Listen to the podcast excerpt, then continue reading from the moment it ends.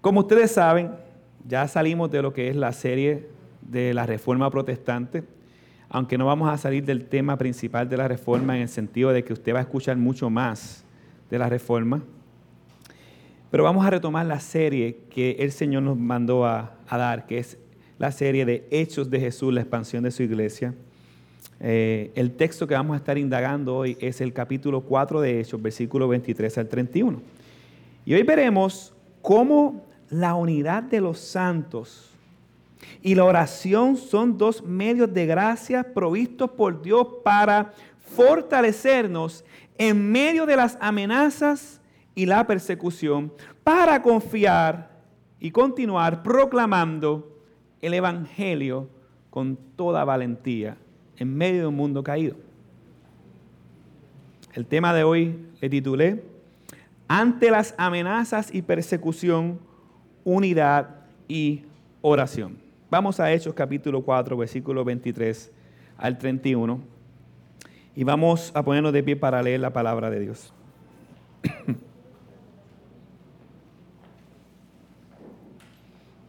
Hechos 4, 23 al 31.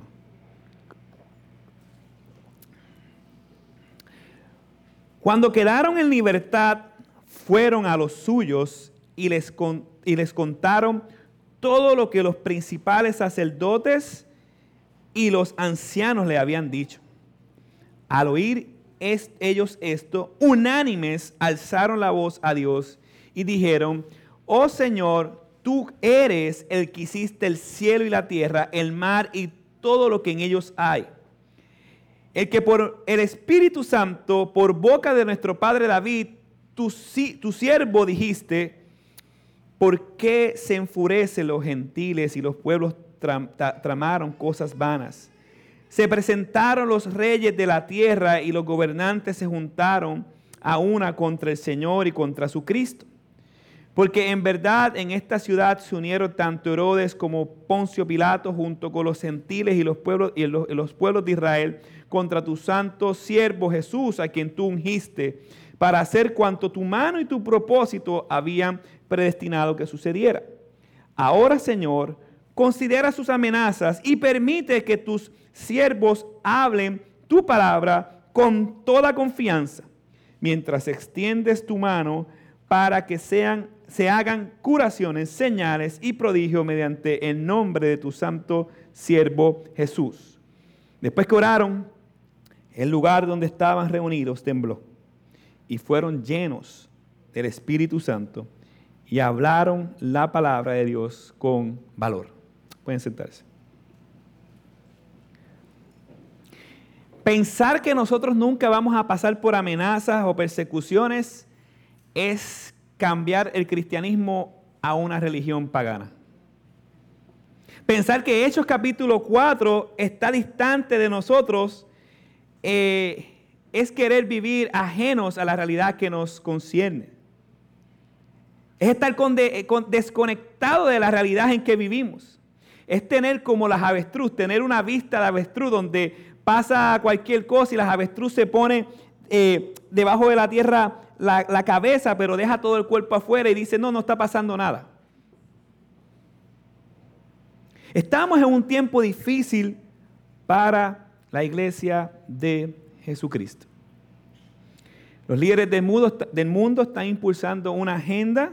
Esta agenda tiene un propósito de construir programas políticos y cambios legislativos en contra de los derechos naturales de cada ser humano esta agenda está impulsando la soberanía de las naciones ante Dios y las libertades civiles, cambiando la perspectiva de la moralidad y de las leyes justas escritas en la palabra.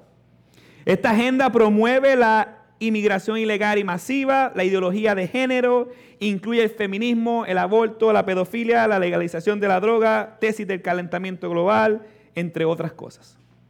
Simplemente hace falta ver lo que pasó recientemente en Chile, donde la izquierda se movió para derrocar la constitución y ahora quieren hacer una constitución completamente nueva, más contextualizada. Y cuando tú miras los puntos de la constitución que van a estar tocando, la mayoría de los puntos tienen un mensaje sublime o un mensaje escondido donde quieren imponer una agenda ideológica.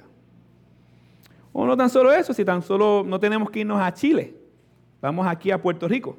Mientras nosotros estamos embobados con el tema del COVID, la gobernadora de Puerto Rico lo que estaba haciendo era haciendo enmiendas al Código Civil para impulsar la ideología de género y recientemente, eh, como una dictadora bajo una orden ejecutiva, impuso que las escuelas eh, implementaran el currículo ideológico de género. Y nuestros impuestos van a pagar ese currículo. ¿Qué tiene que ver todo esto que estoy diciendo con nosotros? La iglesia tiene una agenda completamente distinta a la agenda de este mundo. Eso traerá conflictos.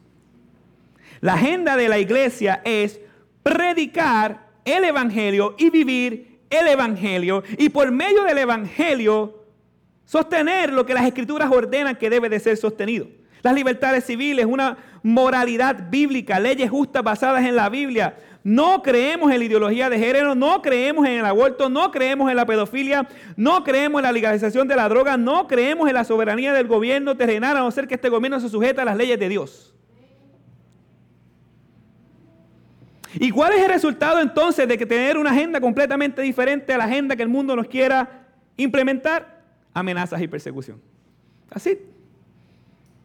Así que no estamos lejos de Hechos capítulo 4. No, eso fue aquel tiempo. No.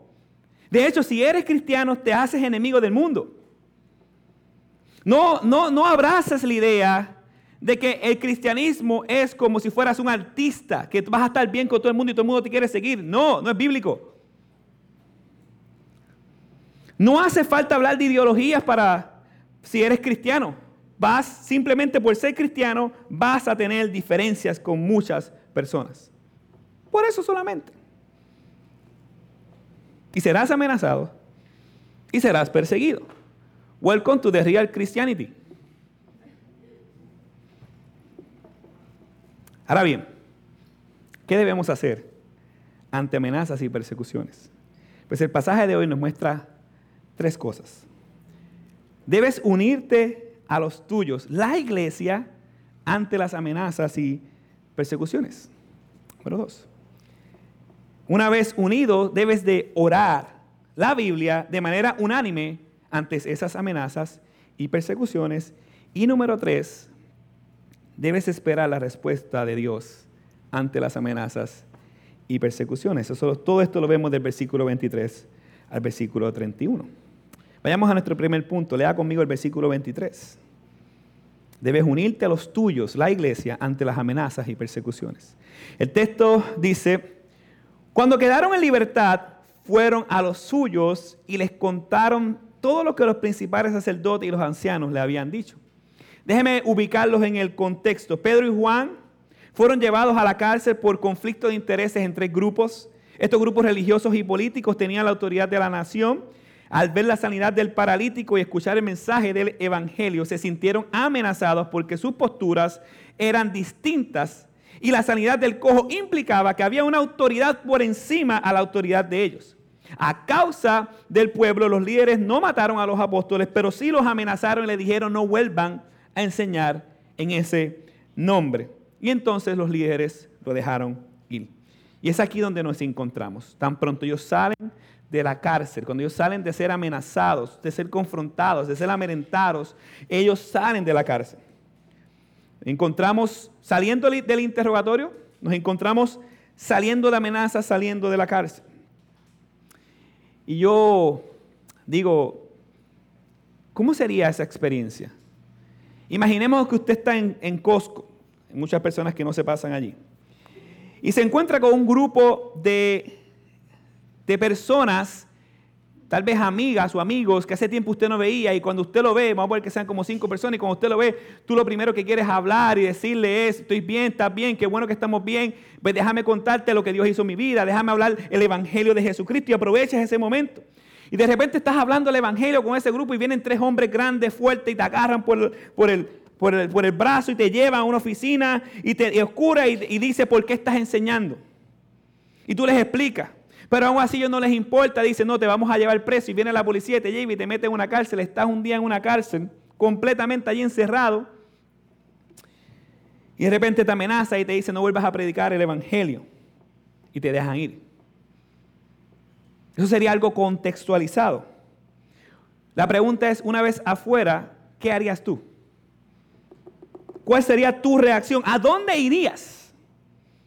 Ante las amenazas, Pedro y Juan tomaron una dirección diferente a la que muchos de nosotros tomaríamos. No escaparon de la realidad y no dijeron, bueno, si este es el cristianismo, entonces yo me, voy, me quito de la fe. No buscaron mecanismos de escape, sino que corrieron una dirección correcta. No buscaron refugio en nada de lo que el mundo ofrece como refugio, sino que Dios proveyó su iglesia. Ellos fueron a los suyos, dice el texto. Y no está hablando de que fueron de mamá, papá, tío, prima, cuñado, suegro, fulanito, menganito, el abogado tal. No, no, no, no, no. Ellos corrieron al lugar que Dios proveyó para que fuera su refugio, la iglesia de Jesucristo. Los hermanos, los santos en la fe. Quienes únicamente iban a comprender el contexto y lo que estaba sucediendo eran sus hermanos en la fe. Quienes únicos podían aconsejar a la luz del Evangelio no es un amigo, no es un familiar, eran sus hermanos en la fe. Ellos sabían que esa unidad era inseparable. Pertenecer a la iglesia es mucho más que ir un domingo y unirte a ella. Es una vida de caminar juntos. Así como un padre camina con un hijo, así los hermanos caminan juntos ante el Padre de la gloria. Por eso es que vemos más adelante, cuando eh, Pablo escribe las cartas o los, apóstoles Pedro escriben las cartas a las iglesias, mandamientos para perseverar esta unidad. Así que ellos desde el principio están entendiendo la importancia de la unidad de la iglesia. Cuando tú miras todas las cartas, vemos un montón de mandamientos. Ámense entrañablemente unos a unos, unos a otros, primera de Pedro 1.22. Vivan en paz unos con otros, primera de Tesalonicenses 5.13. Prefiéranse unos a otros, Romanos 12.10. Edifíquense unos a otros, Romanos 14 y 19. Acéptense unos a otros. Amonéstense unos a otros. Preocúpense unos por los otros. Sirvan los unos a los otros. Sopórtense con paciencia los unos con los otros. Sean bondadosos y compasivos los unos con los otros. Perdónense los unos a otros. Canten unos a otros, anímense unos a otros, confiesen sus pecados unos a otros, oren unos por otros, hospédense unos a otros, salúdense unos a otros.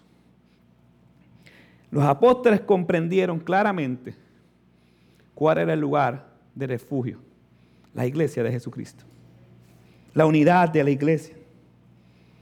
Lo que le pasaba a uno, le pasaba al otro.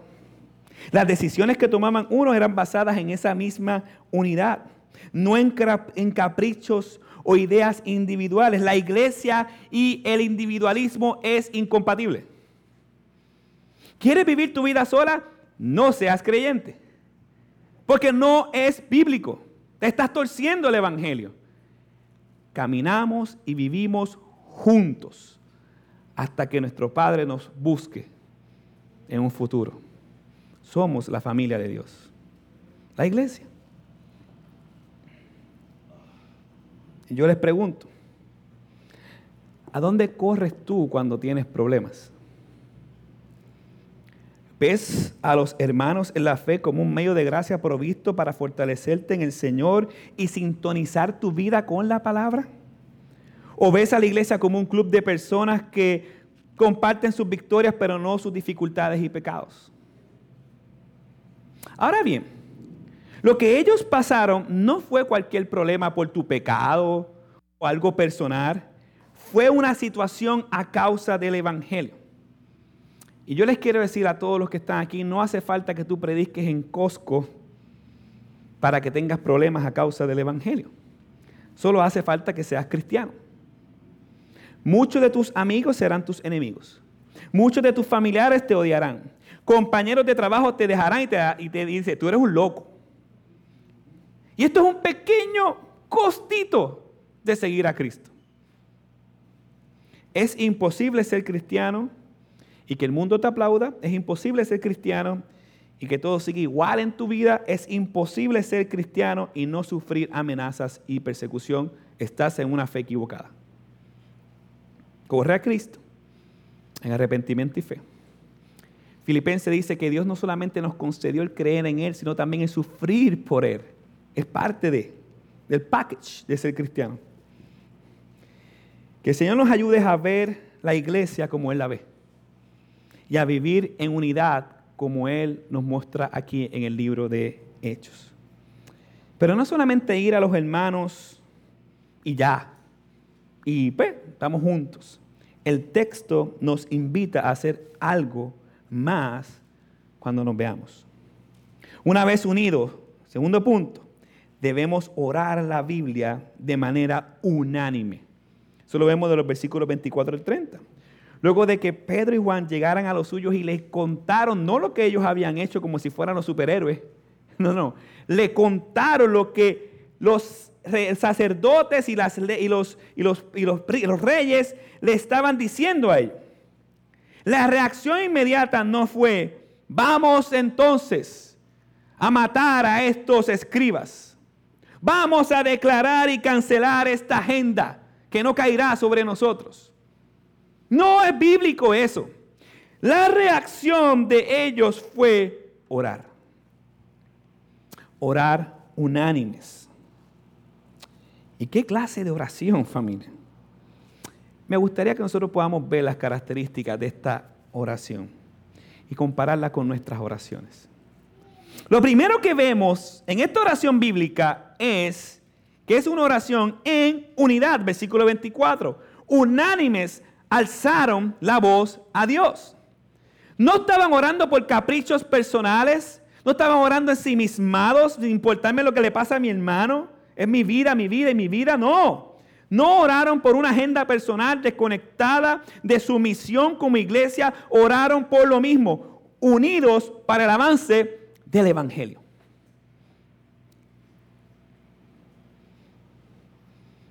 Unidos, oraron con un mismo sentir, con un mismo peso en el corazón, no indiferente a la necesidad del uno y del otro, oraron por la misión que Dios le había mandado hacer. Por favor, Señor. Lo otro que vemos, otra característica que vemos, es que es una oración teológica. El mismo versículo 24 lo dice. Esta oración está basada en el conocimiento de Dios. No están orando como los papagayos, no están orando lo primero que le venga a la mente, están orando la Biblia porque están saturados de la Biblia. Ellos oran la Biblia, citan el Salmo 146 en esa oración, versículos 5 y 6, para recordar el señorío del Señor en esa situación. Yo confío, tú eres soberano. Dice, mira cómo dice, y dijeron, oh Señor, tú eres el que hiciste el cielo y la tierra el mar y todo lo que en ellos hay. Esa palabra, oh Señor, es la palabra déspota, es una palabra que no es muy común en el Nuevo Testamento. Pero quiere decir aquel que gobierna y ejerce poder absoluto. A pesar del problema, la iglesia no desconecta la soberanía de Dios de la situación que están pasando. A veces cuando oramos, oramos como si Dios estuviera ajeno a la vida de la iglesia. Como que si Cristo vino, ya se fue, ya no existe más nada, ya estamos desconectados. No, todo lo que pasa en el mundo está en las manos de Dios. Todo lo que pasa en la iglesia está en las manos de Dios. Y esa es la forma en que nosotros glorificamos a Dios. Una oración bíblica siempre pone al Señor como aquel que controla todas las cosas, aún el mal, para hacer un gran bien. Otra característica de la oración es que es una oración cristológica y cristocéntrica, del versículo 25 y 26. Habla de Cristo y lo que Él ha hecho y apunta a Cristo. Ellos habían aprendido esta forma interpretativa por medio de su Maestro Jesús. Cuando Jesús dijo que toda la Biblia apunta a Él. Y eso es lo que están haciendo hoy ellos. Ellos están conectando el Salmo capítulo 2 dando a entender que ellos están pasando por la situación que el Salmo describe. Ellos están aplicando ese Salmo a sus propias vidas como si fuera una profecía cumplida. De hecho, el Salmo 2 nos enseña más aspectos. Yo, quiero que vaya conmigo al Salmo 2. Vamos un momento al Salmo 2 rápido. Bien rápido. Salmo capítulo 2, Viejo Testamento. En sus Biblias. Mira cómo conecta esto con todo lo que están pasando ellos. Y va a entender por qué quiero llevarlos al Salmo 2. Mire cómo dice el Salmo 2. ¿Por qué se sublevan las naciones y los pueblos traman cosas vanas? Se levantan los reyes de la tierra y los gobernantes traman unidos contra el Señor y contra su ungido, diciendo, rompamos sus cadenas y echemos de nosotros sus Precisamente esto es lo que está ocurriendo aquí. Ellos se habían unido y ahora estaban tramando en contra de Jesús, pero también en contra de el cuerpo de Jesús, que es la iglesia. Los líderes religiosos y políticos estaban yendo en contra de Dios y su palabra. Eso es absurdo. La criatura está haciéndole guerra al creador. Eso es lo que está pasando aquí. Y mira el versículo 4. El que se sienta como rey en los cielos se ríe. El Señor se burla de ellos. Trilis. Piense eso. Mira qué grandioso es el Señor. Que, ¿Contra qué? Contra mí. Si yo te creé. A veces vemos esta imagen y, tal vez nos desconectamos como que, ay, qué absurdo. Eso, esos fariseos, esos, esos gobernantes tramando en contra del Señor. Pero en ese barco estamos muchos de nosotros. Si tú no estás en Cristo, estás en contra de Cristo. Si tú no has sido salvado, eres enemigo de Dios. Así que este salmo, cuando dice que los reyes traman, la gente, los pueblos, tú eres el pueblo que trama contra Dios si tú no has creído en Cristo como tu Señor y Salvador. Eres enemigo de Él. El Señor se ríe de ti. se burla. Este salmo nos demuestra que el Señor está por encima de cualquier autoridad, incluso de tu propia autoridad, tú que rechazas el amor de Dios. Nadie puede contra Dios. Este mismo salmo que está aquí lo podemos aplicar a nosotros hoy en día. Los gobernantes se unen para hacer callar el mensaje del Evangelio a la iglesia amada. Y yo les digo a todos los hermanos que están aquí, todos los creyentes, descansen en el Señor porque el Señor se ríe de ellos.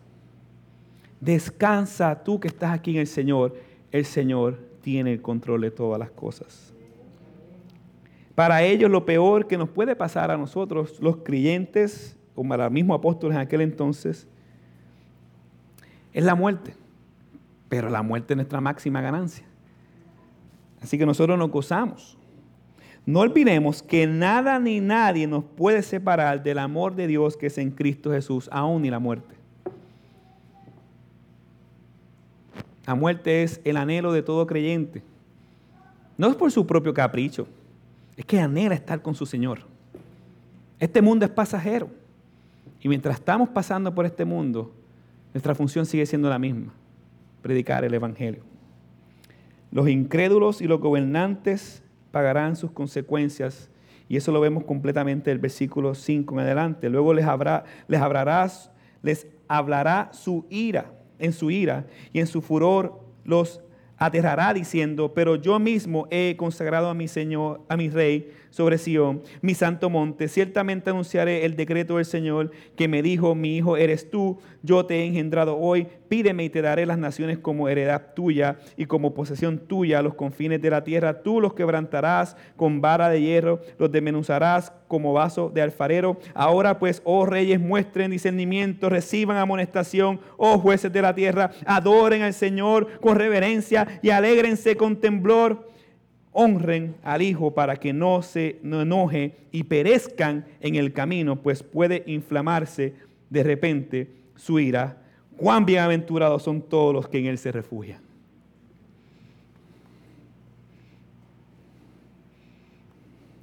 Nuestro refugio es el Señor. Las naciones le pertenecen a Él. Confiemos en ese Señor.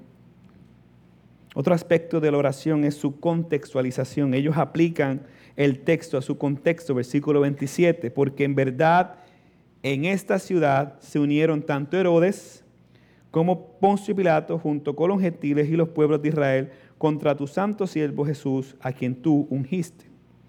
Ahora bien, algo que no podemos perder de vista en esta oración es que ellos comienzan nuevamente a enfatizar el tema de la soberanía de Dios en el versículo 28.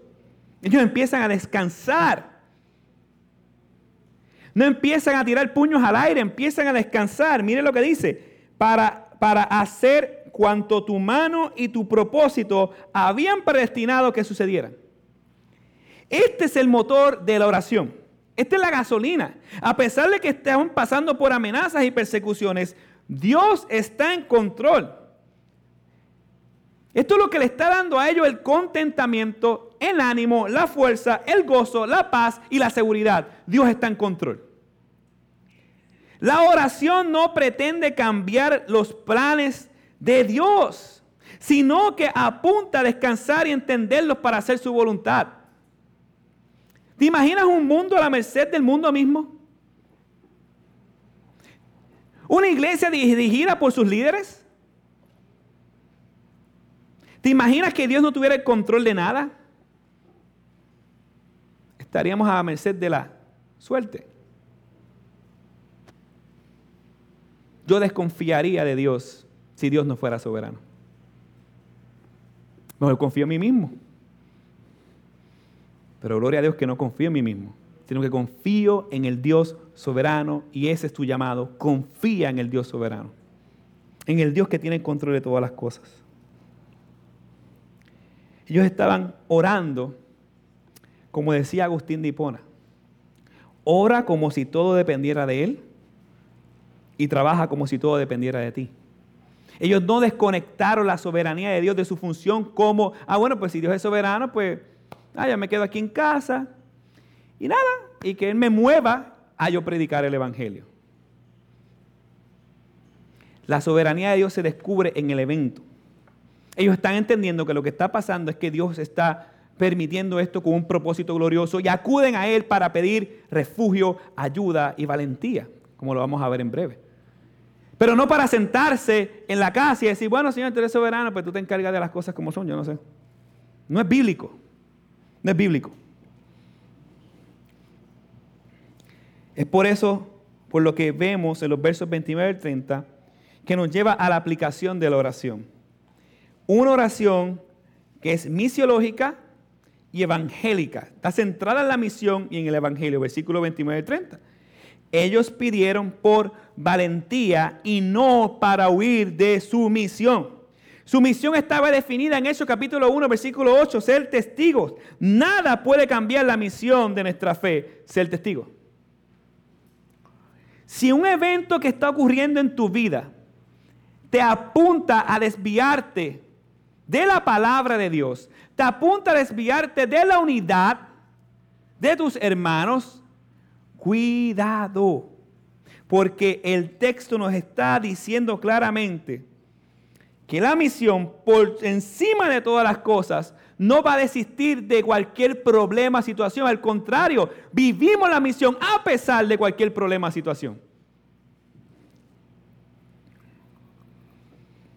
Ahora, Señor, considera sus amenazas y permite que tus siervos hablen tu palabra con toda confianza. Ellos sabían que lo que estaba aconteciendo era a causa del Evangelio. Pero miren qué extraño. La comunidad de creyentes no dice ni una palabra de gratitud por la libertad de Pedro y Juan de la prisión y el tribunal. En cambio, pide al Señor contrarrestar las amenazas del Senadrín, concediendo a su siervo valor. valentía, fuerza para proclamar el Evangelio de Cristo, su misión. No pide protección de la persecución. No lo veo. Porque es inevitable que siguiera pasando esto. Ellos se dan cuenta que Dios está en control de cada situación tal como lo han declarado con el Salmo capítulo 2. Están seguros que Él no permitirá, no permitirá que su plan y su propósito sea frustrado por los gobernantes. Ellos rogaron a Dios para hablar su mensaje con toda confianza, no para escapar de la persecución. Ellos oraron a Dios que le permitiera, a pesar de las circunstancias, proclamar que el rey de nuestras vidas es Jesucristo. Ellos rogaron a Dios de poder continuar anunciando que todo hombre está muerto en sus delitos y pecados. Y que Jesucristo vino para sustituirlo al hombre pecador. Vivió la vida perfecta, murió en la cruz, recibió la ira de Dios. Jesús se desangró en la cruz por nuestros pecados. El Padre lo quebrantó, lo trituró por ti.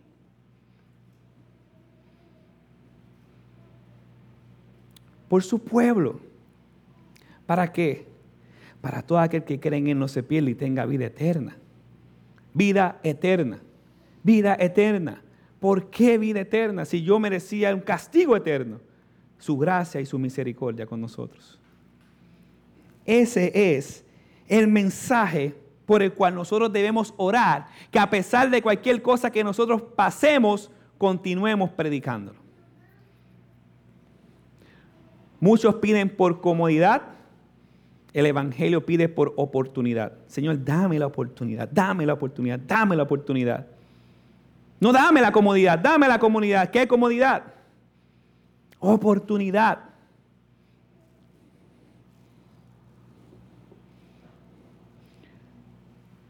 Viendo esta oración, seamos sinceros, ahí donde tú estás, delante de Dios, ¿cómo tú oras? ¿Tú oras de esta manera?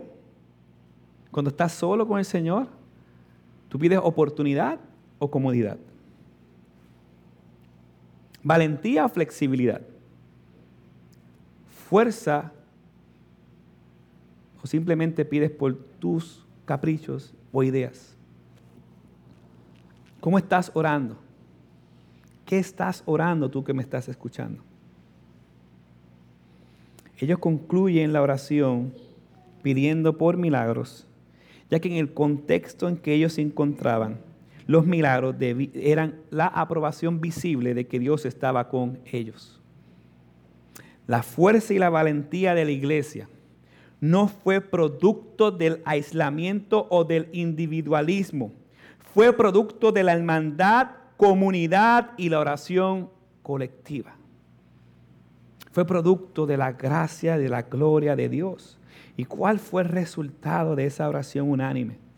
¿Cuál fue el resultado de que esta iglesia, los apóstoles corrieron, se unieron, entendieron eh, la claridad, hablaron su palabra teológicamente, bíblicamente, cristológicamente, cristotélicamente, misiológicamente, evangélicamente, hablaron la palabra de Dios descansando en su soberanía y no en su fuerza, sabiendo que Dios estaba proveyendo esto para que su nombre sea exaltado y glorificado. ¿Cuál fue el resultado? Versículo 31.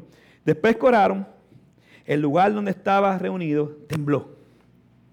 Y todos fueron llenos del Espíritu Santo y hablaron la palabra de Dios con valor. Como dice un teólogo, nada está fuera del alcance de la oración excepto lo que está fuera de su voluntad. Ah, bueno, pues ¿qué Dios es soberano? Pues yo oro. Porque Dios es soberano, corre a orar. Porque tú no sabes, tú no eres soberano. Entonces tú debes de orar al Señor y clamar para que se haga su voluntad aquí en la tierra como en el cielo. El Padre nuestro. Pidamos, Señor, haz tu voluntad, haz tu voluntad, te ruego, te suplico, dame la oportunidad de proclamar tu evangelio, de hablarles a otros la verdad.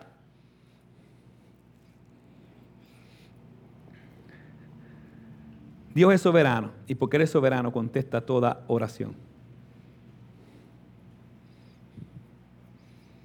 Dios contestó esa oración de una manera impresionante. Dice el verso que tembló. Para los judíos en el Viejo Testamento, los temblores en la Biblia en ciertas ocasiones representaban la presencia de Dios. El temblor externo era una señal visible de la aprobación de Dios y de lo que estaba ocurriendo en el interior de la iglesia. Estaban siendo llenos del Espíritu Santo. El poder, tsunamis de Dios estaba ahí. La iglesia por sí sola no puede vencer ninguna amenaza. La iglesia necesita del poder del Espíritu Santo.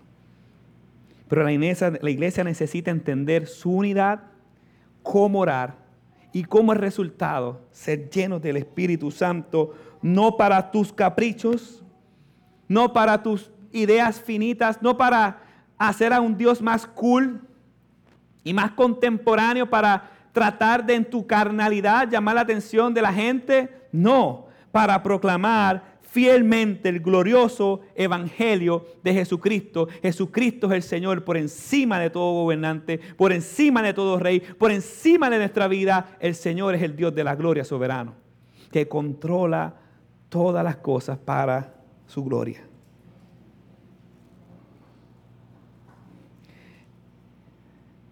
La razón por la que fueron valientes. Hay hombres muy valientes en el mundo muy valiente, más valiente que muchos cristianos. Pero de esa valentía no estamos hablando. La valentía bíblica tiene que ver con ser controlados por el Espíritu.